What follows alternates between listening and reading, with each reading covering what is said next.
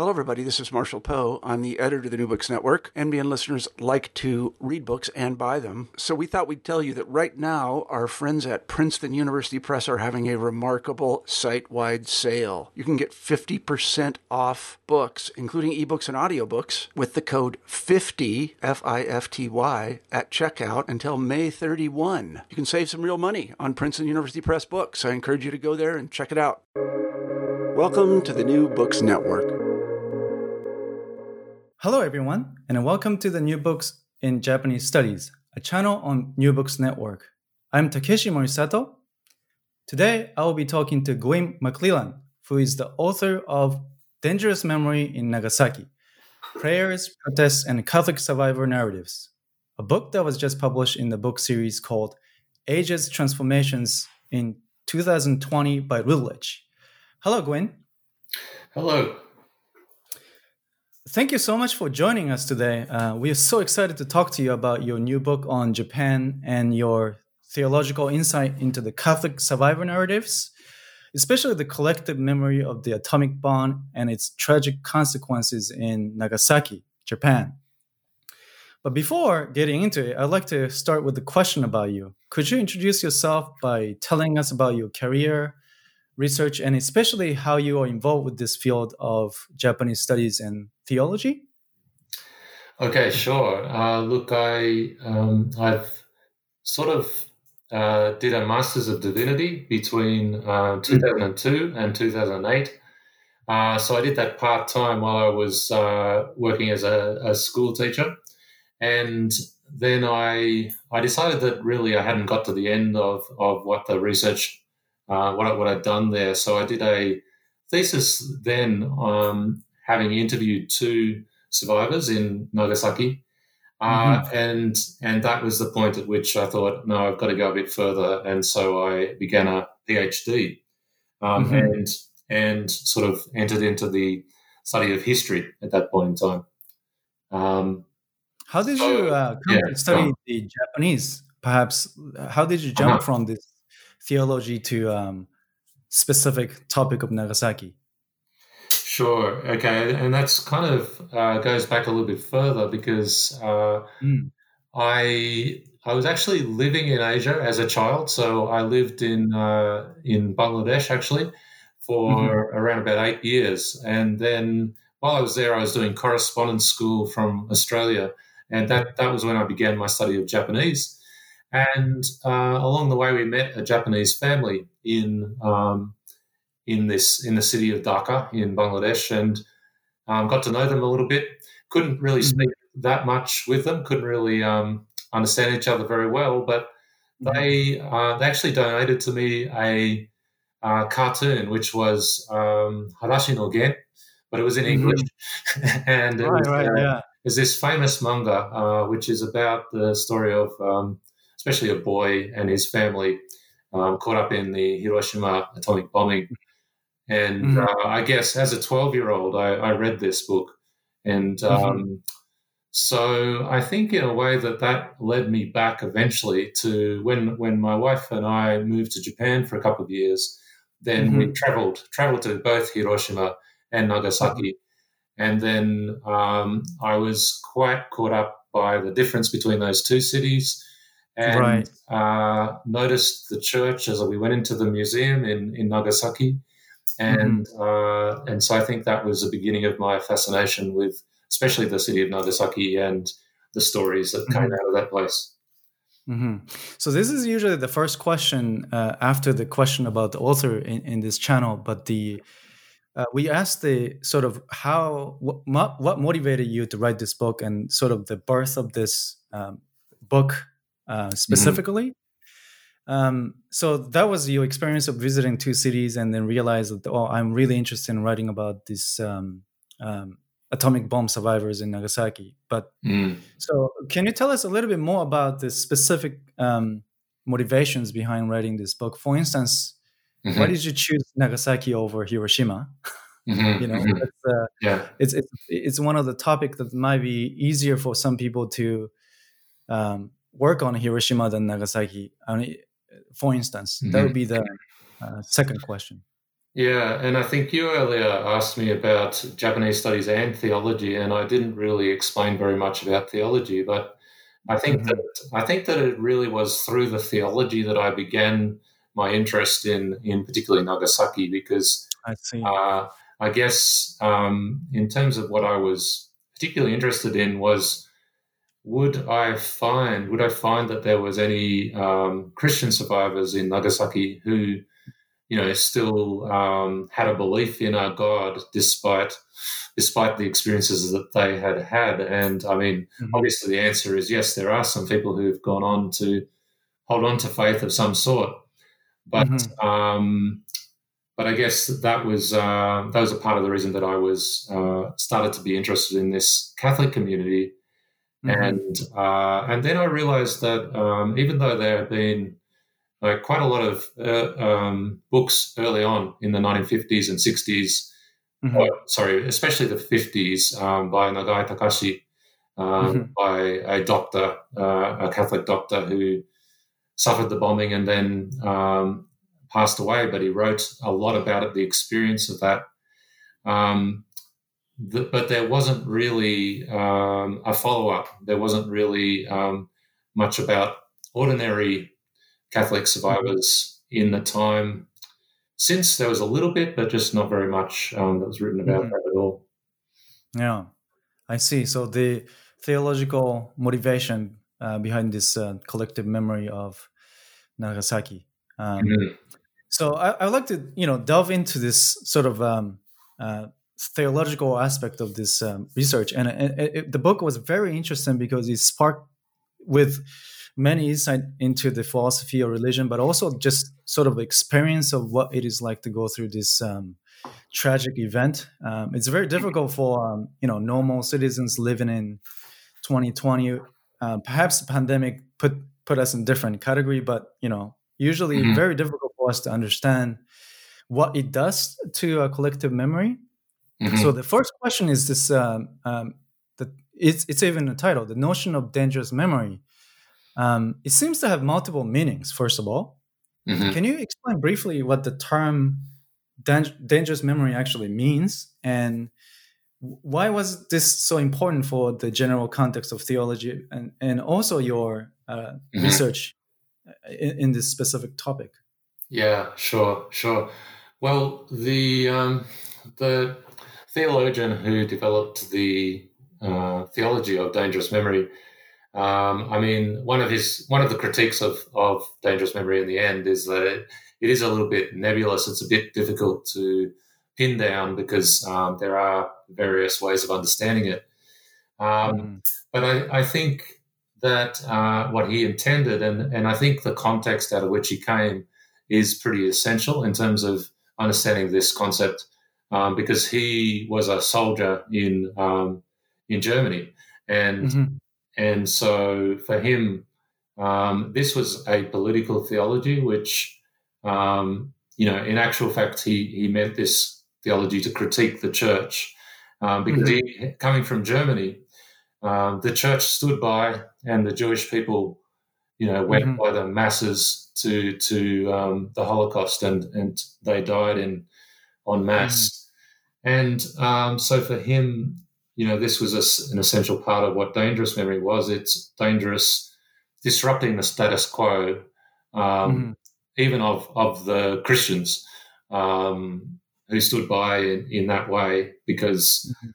basically this is a theology which is the idea of a God being actually with the poor and actually with mm-hmm. the oppressed in history mm-hmm. and the suffering. And so if if that's the if that's what dangerous memory is, it's a memory of suffering and oppression.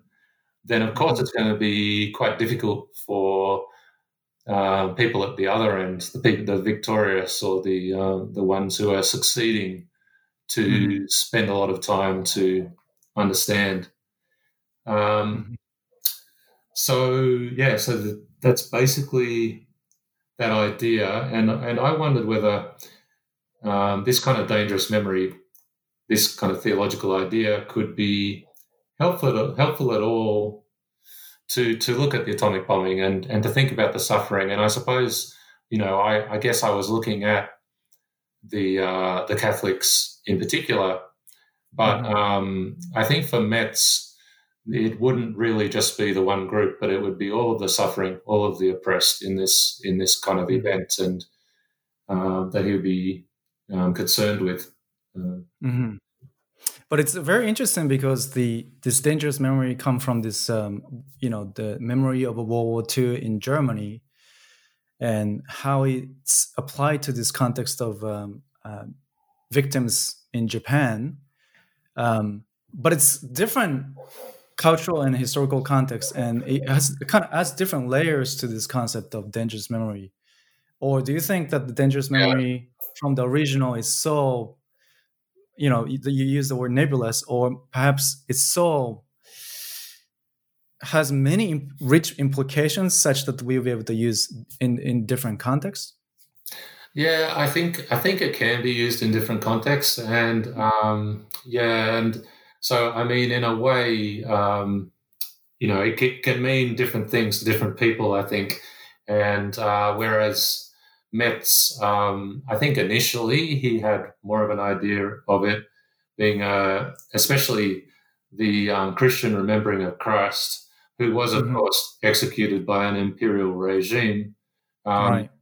But I, th- I think, as a historian, thinking about history, um, even in Australia, uh, we have this. Um, it's coming up soon because we have the 26th of January is Australia Day, and so mm-hmm. I'm very aware, um, you know, that Australia Day is celebrated, or um, you know, in in um, it's it's celebrated on the day on which the first fleet arrived in Australia. And so, in mm-hmm. a sense, for the Indigenous people of Australia, um, this is not something to celebrate at all. This right. is, and so in Australia nowadays, um, there is a strong feeling that this is an invasion day, and mm-hmm. uh, you know that it's. Um, so for me, this kind of remembering the suffering, the people who have mm-hmm. not not um, that have been marginalised and forgotten, Mm-hmm. Uh, you know, there's a, that's a dangerous memory in Australia as well because again, the status quo has a lot. You know, a lot of people have have things to lose if we mm-hmm. um, if we really take seriously uh, mm-hmm. the the the um, the past and and reparations and reconciliation. Mm-hmm. Yeah, I, I, do agree that the, there's a huge disparity between the literature on Hiroshima and Nagasaki, and mm-hmm. uh, you know, even the preface to this book talks about how the Nagasaki has been always the first city in many respects, but somehow this most signature event of atomic bombing in, uh, 1940s um, somehow always kind of put in the shadow of Hiroshima. So, you know, President mm-hmm. President Obama goes to Hiroshima, but we don't really hear anything about Nagasaki in that year. Yeah. Um, so I think the significant of the book is just to have that record of you know interviewing the victims and listening to their collective memories and putting down um, in, in, a book i think it's a it's a it, it, that in itself is an amazing historical achievement i find mm-hmm, mm-hmm. But, uh, my question is how um, how did you get in contact with these um, survivors and also like the the challenges of the time because it's it's been more than 70 years um, mm-hmm. oh, right mm-hmm. the, the, the survivors' um, memories are from their very young age, and they tend to be quite old, and also numbers like the.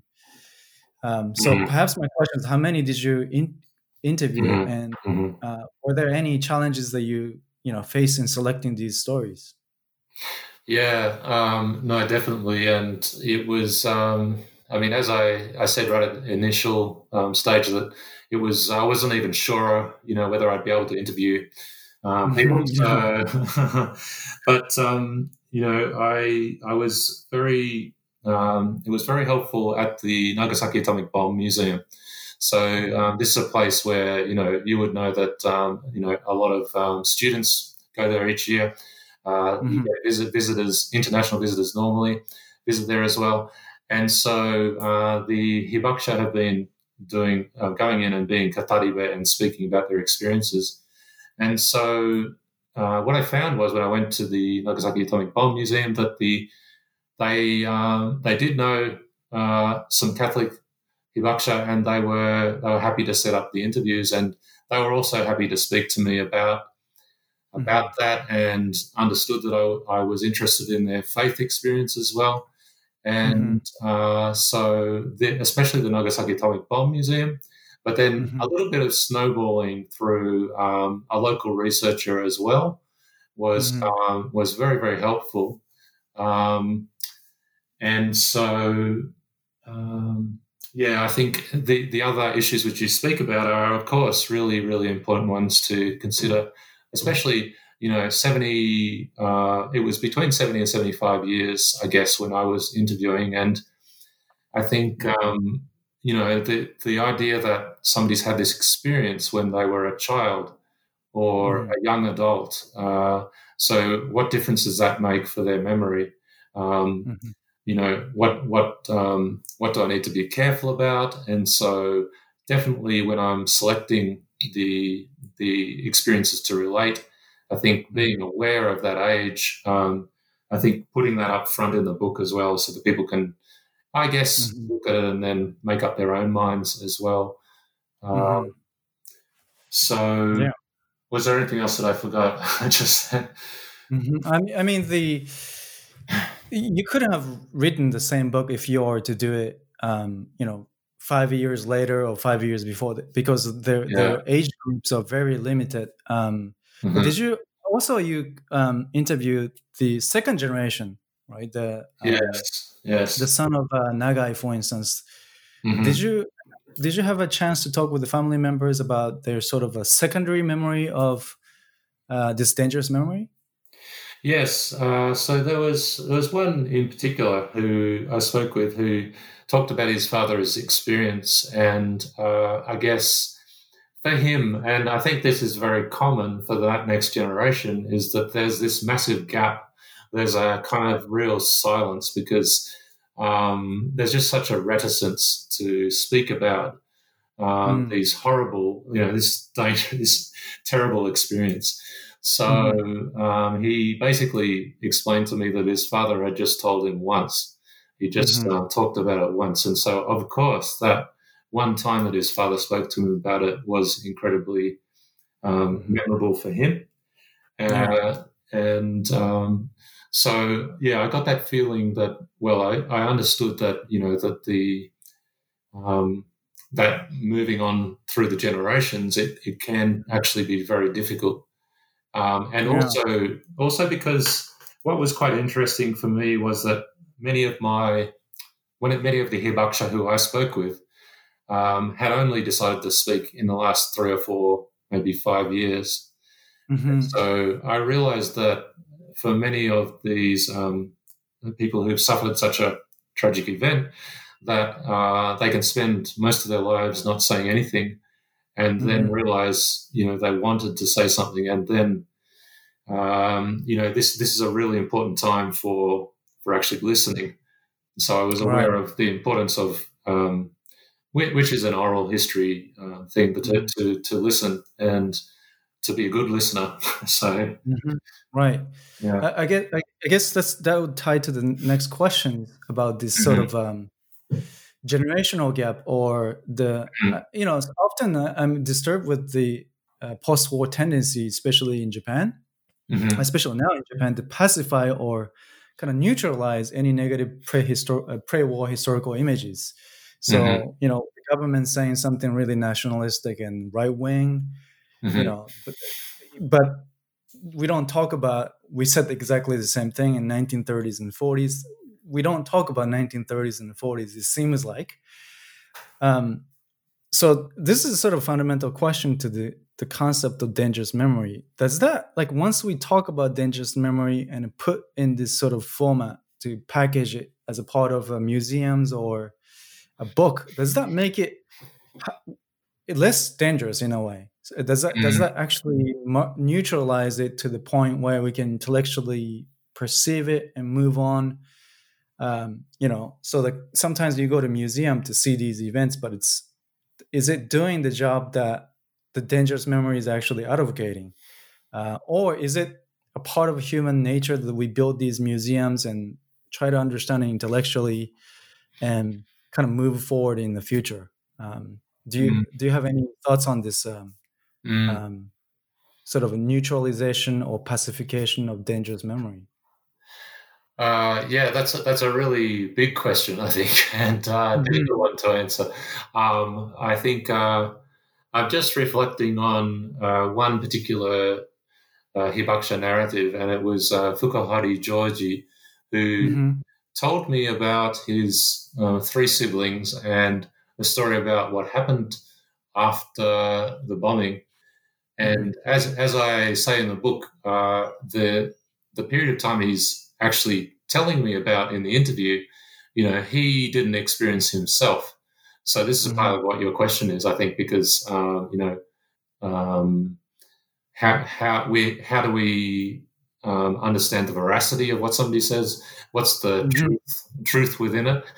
And mm-hmm. um, you know, as the person listening, I couldn't couldn't be completely sure about all of these events, but uh, but he he told me the story of what happened to his three siblings, and uh, you know, it, I think this comes down to what you're talking about because having that um, story told and his mm-hmm. attempting to make a meaning out of it, um, it, it, seemed to be a really important thing for Fukahori, who had spent such a long time of his life never saying anything about all of these things right. to anyone. Mm-hmm. Um, mm-hmm. He was quite ambiguous about whether he believed in God. Um, you know, he, mm-hmm. he, basically wanted to say, no, I just believe in a transcendence. Um, right. You know, uh, so his, um, but for him, this was so important. The three people he really cared about, what happened to them. Um, mm-hmm. And for him, the the big thing here was so the atomic bombing happened, and they were two of them were outdoors. Mm-hmm. Uh, why why didn't they die immediately? And right. uh, so so so there's this kind of for him, um, I think there was this reflecting on faith, but also there was a kind of no, I, I just really want to figure out the science and uh, mm-hmm. make sense of all of this. And right. Um, and then the other point about Fukahori was that he he participated in the peace boat, so he was involved in um, the Kataribe activities, and he um, he told this story more than once. So I was able to listen to him speaking at the United Nations um, school in you know, New York about the same same um, experiences and his siblings, and so um, so you know, in answering, I don't know if I'm answering your question, but the mm-hmm. the telling of these stories seem um, incredibly important for for these um, hibakusha for their own reconciliation of and and trying to make meaning of of their lives Mm. And um, and in some way, it helps. I think the others of us to to see the full picture a little bit more. Um, yeah. Of, of of the meaning of these events and the the significance of you know, for example, either banning atomic mm-hmm. weapons, right. nuclear weapons, or uh, you know, or or more generally just war studies and um, what what kind of conflict um, means and mm. so on.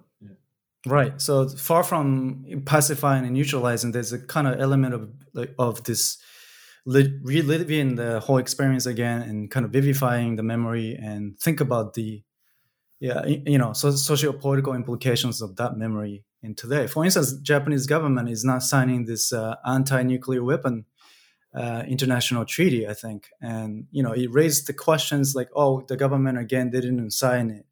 Um, so there's you know even within this japanese society um, you know this mm-hmm. tendency to just preserve the, the dangerous memory and this sort of um, feeling that this shouldn't be extinguished you know this shouldn't be terminated uh, from the history of japan and we should kind of listen to these um, first-hand experience um, I, I, totally agree with you on that mm-hmm, mm-hmm.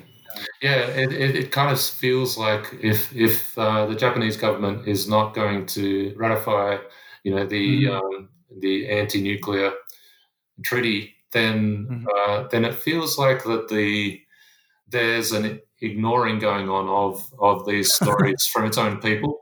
It, it, yeah. that's, what it, that's, what it, feels like. But yeah. right, it leads to a really this really interesting question because the your focus on the Urakami Catholics in Urakami puts so many different angles to the question of these survivors of atomic bomb uh, in, in, comparison with Hiroshima. Um, mm. For instance, there's a you, you, mentioned this fissure between Catholics and non-Catholics uh, in in the city of Nagasaki. So there's a sort of a power balance or this oppressor and oppressed within the community uh, yeah. or the marginalized in the community, and then this whole event of atomic bomb. Um, you know, usual narrative is that the U.S. forces dropped this atomic bomb, so they are considered as the victimizers uh, and then you know the victims of atomic bomb, which creates the whole debate of, about you know who is actually the oppressor. Uh, they are the victims, but at the same time, nobody's talking about the reasons why this incident is happening,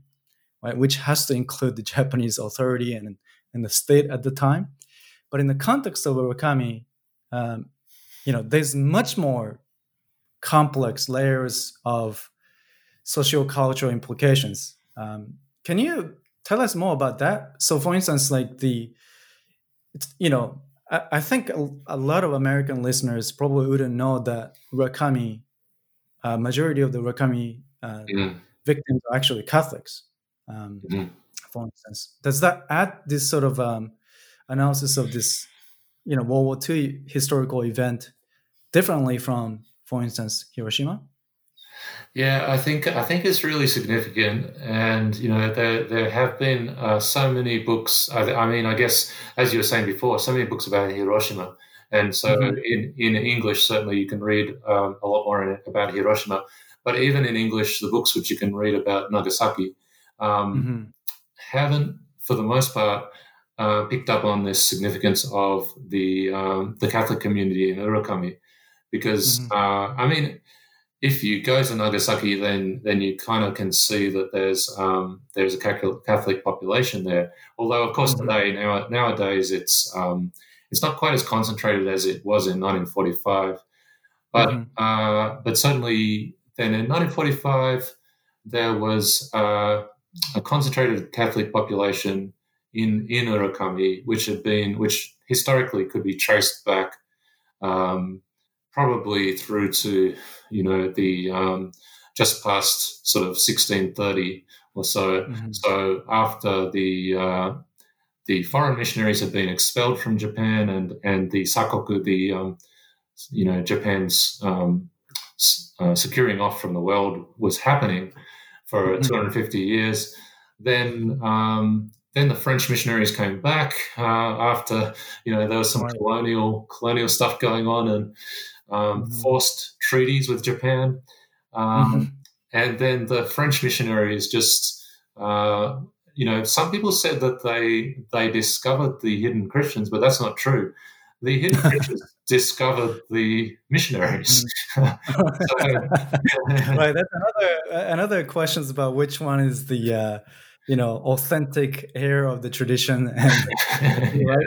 yeah, which yeah, one yeah. discovered. Yeah, so um, there's a, a, French missionary called Petit-Jean, uh, and he he was in the church, and and along came these um, hidden Christians. They travelled all the way from Urakami, and they came mm-hmm. into the church and declared that they um, uh, that, that they wanted to see the statue of Mary. So. Mm-hmm. Um, yeah, so the, the Urakami Catholics were known pretty well, especially by 1945. They um, they were allowed to practice Catholicism at the time, but there was a sense of um, some oppression still going on and some kind of um, distinguishing between the parts of, of the city compared to mm-hmm.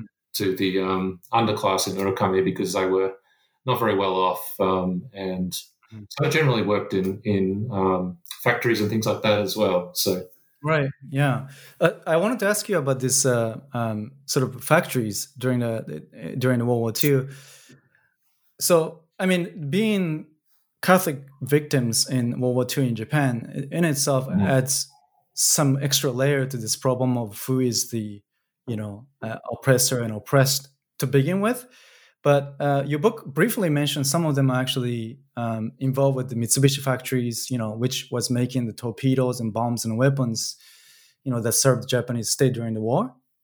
Does that sort of put any accent to their narrative uh, as a victims of this uh, atomic bomb, or they they sort of tend to separate these two incidents? Um, you know, mm-hmm. on the one hand, they're contributing to this state politics and, and providing the services to the military invasions of the other country by the Japanese imperial forces. But then on the other hand, they suffer from this unspeakable atrocity of atomic bomb. Um, did, did any of these um, um, survivors talk about these two two things as um, something opposing forces or just completely compartmentalized memories? Yeah, I think uh, it's it's a really interesting question, and I think you know again quite a complex picture uh, because the of course the one of the things I bring out in the book is that there was a, a major persecution of the Urakami Catholics, uh, mm-hmm. which happened in the 1860s to 70s. Right. So this is you know in terms of 1945, it's still very um, not not really that long ago. Uh, you know, well, I suppose it's uh, seventy years. So it's in right. a way, it's it's similar to thinking about the atomic bombing now. Mm-hmm. But um, you know, definitely, there's still at this stage grandparents uh, who have experienced this, who have been exiled, who've been taken to various parts of Japan and uh, treated very badly, and uh, you know, members of their families who didn't come back because they uh, were mistreated or not fed or uh, didn't get water. So um, this this occurred, and as a result of that, um, after 1873, it's very different for the Catholics compared to other Christians in Japan. I think mm-hmm. uh, so. There's definitely more resistance in the end during World War II amongst mm-hmm. uh, other Christian groups against the war effort than amongst the Catholics. And I think it's sort of understandable because uh, for these Catholics who've been persecuted so badly and who, I guess, for 250 years they've gone underground to try to avoid the worst abuses. Um, mm-hmm. Then they've kind of got to this point where in the 1930s, the, the Pope, in fact, the Vatican says, look, it's okay. You guys can go onto the shrine. You can, uh, you know, um, you can you can support the the the Shinto, um, right. Kokutai, and so on, um, and and you can still be Catholic. So they accept that. They they uh, and so you know, in terms of the Catholics, they're actually fairly supportive of the war. Many of them go off to the war. Um, so there's, in fact, you know, there's in the church which was bombed on the by the atomic bombing. Uh, there was there was goods in there that were to support the war effort as well, and so mm-hmm. I think the the teenagers who are the the ones I interviewed who were teenagers at the time who were in Mitsubishi factories. This was just mm-hmm. what happened. This was, um, I think, right across Japan that that uh, people were draw, drawn to support the war effort. They had to do it. Um, yeah. But you know, again, Fukahori, who I spoke to, who I mentioned before, he talked about he was making tin boats for the Tokkotai, for the uh, right. uh, for the um, kamikaze effort, and he just couldn't believe it. He he he told me that was a uh, that was a baka mm-hmm. stupid yeah. idea. Uh, yeah, it was interesting. Some of the survivors talked about how you know, they were asked to enter Shinto uh, shrine. They went around the gate, torii. Yeah. Or uh, when the teacher asked that the, you have to dedicate yourself to the state Shinto, and then he cried that I still cannot, you know, I cannot endorse that view. And as a child, already recognizing that this sort of discrepancy between state mm-hmm. church you know, of, of, Shinto shrine and then uh, their religious, you know, belongings that are they already mm-hmm. experienced mm-hmm. a little bit of that when they were little, and yeah, it's it's it's incredible to see the complex issues in Nagasaki. Uh, that is, you know, I didn't see that sort of um, uh, internal struggles with um, narratives from Hiroshima, for instance. Yeah. Mm-hmm. Mm. Um, I guess that would uh, make me think about this um, a persecution. Uh, they call it waves. Um, mm-hmm. Can you tell us a little bit about these waves? And also, I, would like to ask, how do they see the last this sort of fifth wave during the World War II and previous four? Uh, do they still recognize the same? Their sort of um, there's analysis of the victimizers. Do they change any narratives between fourth and fifth, or all five was generally the same. Um, right. So two. Right. Yeah. Yeah. Uh, I I know I uh, in the book I mentioned that the that there are some who called the atomic bombing the fifth fifth wave or the right. um, Go, Goban Kuzure, and mm-hmm. and actually uh, you know that was probably for a short period. That was um, that's that hasn't stuck. So you know it's not kind of ah. a you know that's mm-hmm. not the way that they they would think about it these days. Uh, and so, yeah, there's definitely there's a strong qualitative difference between them. um, so there, mm-hmm. there's a narrative of the first to the fourth kuzure, which is still mm-hmm. very strong, and and then the atomic bombing is kind of a separate one nowadays. But I think that the the real impression amongst the people uh, when they came back uh, to Nagasaki after the bombing, the atomic bombing, was, oh, this this reminds us of when we came back after the fourth persecution, because again, again at that time they'd had some houses stolen, they'd had um, some razed, and so they mm-hmm. they were they they lost, you know, again. mm-hmm. Right. Yeah. So it's not as um, how should I say it? It's not within this traditional narrative of the state persecution against the Christians in, in, in Japan, but they mm-hmm. see this strong parallel or like sort of a image that resonates with the, their past experience, basically, when, when they talk about fifth kuzure. Yeah, yeah, yeah. yeah. Um, I see. Um, so I, I would like to talk about this um, persecution in Nagasaki and how that plays in the context of perhaps theology. Uh-huh. Um, so, you know, does you know first the first question is this: Does Nagasaki Christians and their unique, you know, intercultural Mariology, so the worship of Maria Kannon or the statue of Maria with this sort of a keloid scar from the uh, exposure to the radiation or mm-hmm. atomic bomb, does it present a challenging or interesting issue to today's theology uh, in, in a sense that you talk about this how the missionary actually didn't discover the hidden Christians, but hidden Christians discover uh, missionary.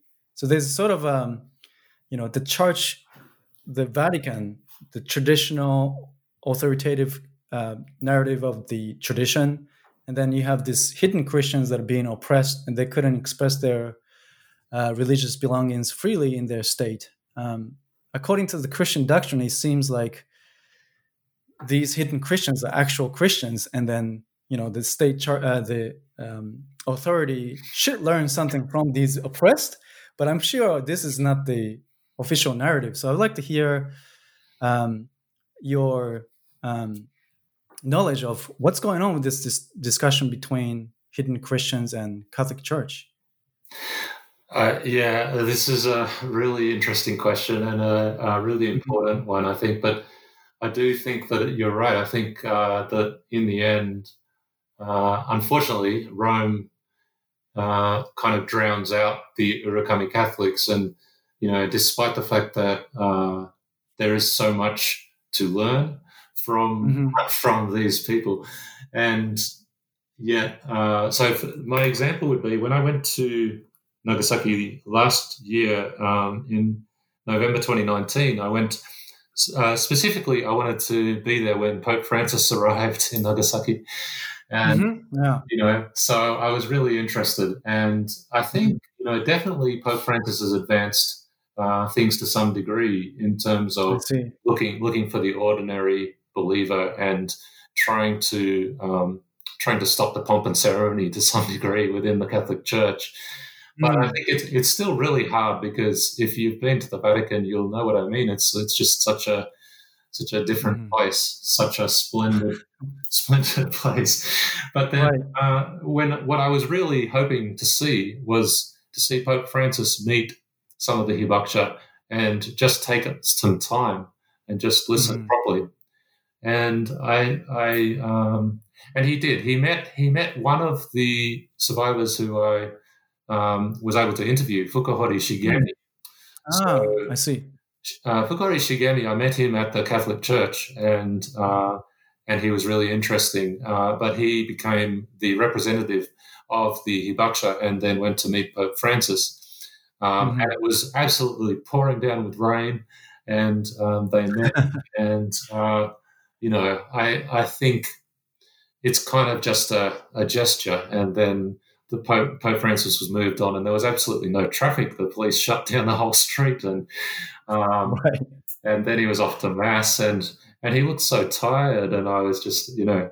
But there were some mm. beautiful mm. moments there, and it, and it was mm. I guess I guess the moment of hope for me was that out of all of the icons and um, different symbols that they could have chosen, the one mm. that they put they put at the front of the mass and the Urakami Mass that they held, they held it at the baseball stadium, which mm-hmm. has a history itself because this is where the US Army actually made a, a, stadium themselves. And um, I talk about that briefly in the book. And uh, mm. and anyway, but the icon they put at the front of the Mass was the uh, the fractured Maria um, mm-hmm. that, that, they they've um, now put in the church. Mm-hmm. This is the the Maria Kannon or just the Maria with the keloid scar? Uh, the Maria with keloid scar. Yeah. Keloid scar. I see. So they he did actually see this sort of a symbol of that the victims of atomic bomb with the Maria statue and mm-hmm. gave a mass. I see. Yeah. Yeah. Yeah. Yeah. So, so there's a uh, yeah, you see a little bit of development with the Rome um, in terms of recognizing these um, dangerous memory from Nagasaki. Yeah, yeah, there, there, there is, and um, Pope Francis sent out a, a, postcard as well. I don't know if, if uh, you probably haven't seen it, but it was one one from Nagasaki with the uh, oh, wow. holding a um, mm. holding his sibling on his back, and his sibling is unfortunately passed mm-hmm. away, and yeah. uh, so waiting for the um, for the cremation, I believe. So. Mm-hmm um, this was the postcard he chose to send out, and you know he has campaigned against nuclear weapons. Uh, mm-hmm. So you know there's a sense that he does hold um, the the community, um, mm-hmm. uh, but at the same time, there's still further to go. I think in terms of listening to um, the experiences and uh, and learning from from the people a little bit more. Mm-hmm. Do you see this sort of uh, Maria Kannon uh, narrative? Does that it has many interreligious dialogue aspect, or today's sort of Nagasaki Catholic, Catholic Catholics tends to be much more closer to this sort of uh, you know Rome, like a sort of a traditional Catholicism, or they, they still retain a little bit of uh, these interreligious aspects? Um, yeah, the, there is there is a little um, little bit of the interreligious aspects, and certainly still um, mm. there's a, a, focus on Maria and uh, Mary as being close by, um, and so I think I, I, pick it up in my book. But you know, there was multiple cases where um, people want to talk about Mary as mm. as the image that that is sympathetic and that um, is with us. You know, the the mm-hmm. idea of almost God with us um, right. through Mary.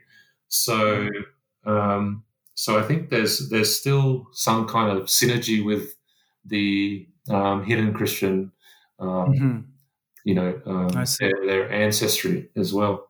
But mm. but there's probably still more to study about that.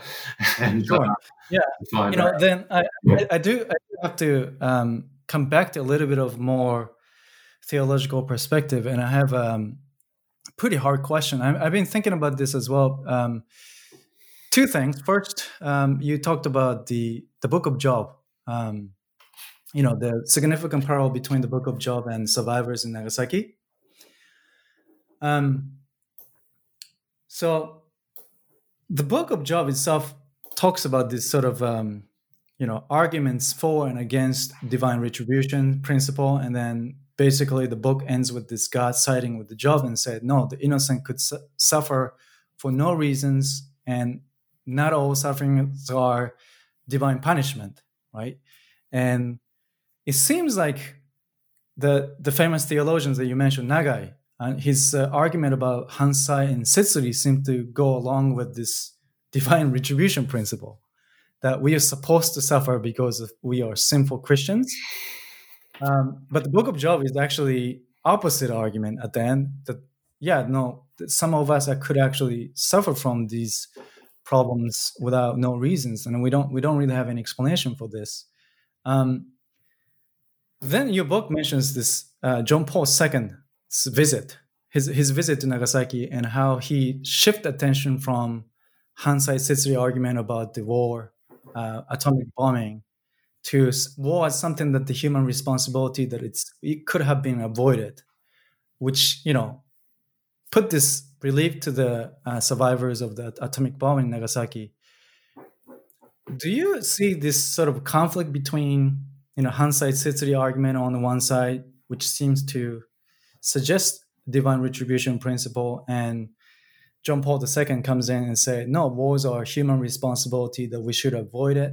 Uh, it's it's something that we can, you know, uh, avoid. It's it's not destined to happen to to you as Christians.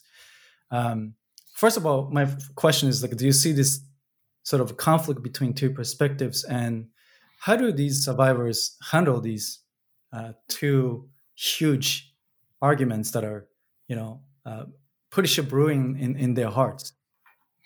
Yeah, I think I think you're right. I think there is um, there's a very there's a difficulty with this. So the um, there's a sense that amongst the survivors, the Catholic um, people I spoke with, that they want to honor the Hansai Setsuri idea. So just to explain that a little bit, um, I think that Nagai Takashi spoke um, at a memorial service very soon after the atomic bombing, and um, and his idea was that perhaps perhaps this uh, actually happened for good. That perhaps the uh, this was some kind of sacrifice that had to happen uh, in order to for the war to end. Mm-hmm. And uh, and I think that he actually was saying that um, the side that the sacrifice was of the innocent. Um, you know, so that because mm-hmm. and and there's a contextual part of that. I think that in the early stages after the bombing, some people were asking, you know, whether uh, the Catholics were actually punished for worshiping an enemy god. so, mm-hmm. you know, right. in a sense, this is still that that kind of oppressive atmosphere which we were talking about before. Mm-hmm. Um, and uh, even one of um, Nagai's Catholic friends said to him, "So, do you think we're getting punished?" And then he goes, mm-hmm. uh, "Well, let me think about that." And then so he comes up with this idea. And so mm-hmm. perhaps God can use everything. Perhaps providentially, this atomic mm-hmm. bomb could have been part of God's plan. Mm-hmm. And the problem, problem with that was uh, everyone who, who survived, everyone who lived on, um, if they believed in this Hansai Setsuri, then um, God did this to you. To you. Mm-hmm. so, right. This, this is uh, pretty pretty harsh, and so yeah. Um, so then, as you said, John Paul II in 1981 came along and said, you know, very very strongly that war is uh, from humankind. So um, I think that that shifted things a little bit for some of the, the survivors and some of the people started to really just repeat that and to say, yeah, so that um, Setsuri mm-hmm. may be may be good, but the, the atomic bombing was nothing to do with with God's providence. Mm. So, okay. Yeah. So um, there's a way to sort of separate these two incidents. It's a separation, I guess. Yeah. Yeah. Yeah. But it's very difficult. It seems like in one it's sense, complicated. Yeah, and so some of the other people who I spoke to still wanted to try to explain Hansai Setsuri and uh, mm. trials like um, Shiren as well to me. Yeah. but also Nagai was such a charismatic figure, the survivor and you know the victim of the atomic bomb, and he died in the fifties, right? Like he died a few years of uh, preaching this Hansai Setsuri, and he passed away.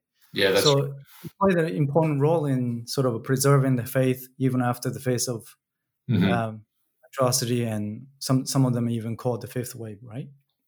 yeah, yeah, So it's very difficult to um, just treat his arguments as theological argument, just move on. It's something that actually Mm. drive the Catholics in Nagasaki to keep holding their faith, right? yeah, Oh. yeah. Um, so I would like to ask this last question on the book about this the future of Nagasaki. Um, so you mentioned in your book that there's a fissure between Catholics and non-Catholics in Nagasaki, and also there's long history of oppression of Nagasaki Catholic Catholics by the Japanese state. So the official Japanese uh, narrative of national na- nation narrative of the Japanese country seemed to be not in line with this sort of historical narrative that the uh, Nagasaki Catholics are going through. How do we move forward as a country, or like how, how do you suggest that? Is this a th- this dangerous memory is something that happened in Nagasaki, and it, you know I'm, I'm certain that you're not saying that, but you know some people said this is just happening in Nagasaki, and this is something that has to be dealt with within the community of Nagasaki. But I would say that somehow, like Hiroshima, Nagasaki's memory has to be integrated to the national history. And, you know, how do we move forward? Um, I mean, this is a huge question to ask you, but since you're the specialist of uh, Nagasaki, um, you know, Catholic survivors, so do you have any suggestions or um, ideas? yeah, uh, yeah, definitely a big question, and uh, I don't have all of the answers for this. Uh, Sure. I, I do remember I saw this uh, NHK documentary actually, which was about uh, two hibakusha. One was a um, Catholic, and the other one was a uh, person from a uh, what was known as a Burakumin community. Mm. Uh, it was a really lovely uh, documentary because basically these two sort of were brought together. They they talked Mm. about the past. They had both survived the atomic bomb, of course, so this is a commonality. Um, but Mm. then they realized that their um, their ancestry goes further back than that because basically the the um, Burakumin community were called upon by the uh, Nagasaki magistrate to look out for the Catholics and even to arrest them and to uh, put them into exile camps. And Yeah. so, so this there was a just a moment of really interesting reconciliation between these two people, uh, So, and yeah. and to me that's that's kind of what it's about. So this dangerous memory, if if we'll talk about it, um, there's there's going to be moments of reconciliation and ways of moving forward together. Um, Mhm. and and I, you know, through all of this study, um, there's been so many of those moments. So, Mhm. um, yeah, I, I was just kind of um, thinking in terms of the community as a whole. There is this place called Karematsu Jinja, which is a Mhm. shrine, but because of the hidden Christian um, past, uh, at this shrine once a year there is a, a joint Catholic, hidden Christian, Shinto, um, you know, service. and Mm, so interesting. Wow. the, the other one that I wanted to mention, which is Mhm. um, not on the 9th of uh, August, which is, of course, Nagasaki Day, but the day before, on the 8th of August, there is always in the evening, there's a joint religious ceremony. And to Mhm. this, there's um, Catholic, Buddhist, Shinto, um, probably some other groups as well who, who come together and they pray for all of the different victims uh, and um, people who've passed away and affected by the atomic bombing. Uh, Mhm. So to me, there, there's a lot of hope, and uh, and definitely meeting these um, people as well. Um, I'm just I was just so impressed by their resilience, that their their life in them, and and their um, their interest in the future as well. hmm That's fantastic. That you already see this sort of uh, communal effort to move forward within the community of um, um, it, within the community in Nagasaki, and that already embraces this sort of um, you know interreligious dialogue and sort of reconciliation between the oppressor and oppressed. Uh, that, that that is really fantastic. Yeah. Yeah. So, um, I, I, sorry. I think I hope that you know, in a sense, that those people will be able to be listened to by the broader community in Japan, because I think that's mm-hmm. that's one thing is that perhaps out of Nagasaki there can be um, you know that, that, that kind of reconciliation can be perceived like or seen around Japan as well. Mm-hmm, right. So it's not only the specific community, but it's just the the model for the uh, peace within Japan um, mm-hmm. and beyond. Right. That is yeah, yeah. definitely taking place in Nagasaki. Yeah, that is that is a great, and you, you, can see that from reading your book that there's something more going on in Nagasaki. Uh, you only see the glimpse of these, you know, uh, the dialogues from the interviews that you you conducted. Um, so this is a great place to actually feel that sort of um, um, strong hope, actually, regardless of these atrocities and you know uh, damage that they suffer from uh, in, in, the past. is, you know move forward. Mm-hmm. Um, I would like to keep talking about this for next hour and so, but we are coming to an end of the interview. Um, so I'd like to ask you about your plans for the future and uh, your hope, as it were. So, what are you working on right now, and what's your future research agendas? Sure. Uh, right now, I'm doing. I'm really working in a very different field. I'm actually uh, writing or uh, working on editing a book, and it's mm-hmm. going to be about uh, olfactory sense in Asia. So, mm-hmm. uh, so I'm trying to write. I'm writing something about um, the author Endo Shusaku to go within that book, and um, but apart from that, I'm actually hoping to get to Nagasaki in mm-hmm. October, mm-hmm. if there's any chance of getting there in October. and mm-hmm. then um, um, yeah. we'll see. Right. mm-hmm. That's the uh, uh, what the book on. You said factory workers in Asia. Uh, sorry, the, the, book which I'm uh, working on at the moment is on scent. So olfactory mm-hmm. senses. So in other words, um, your sense of smell and ah, I see. So oh, fantastic! studies.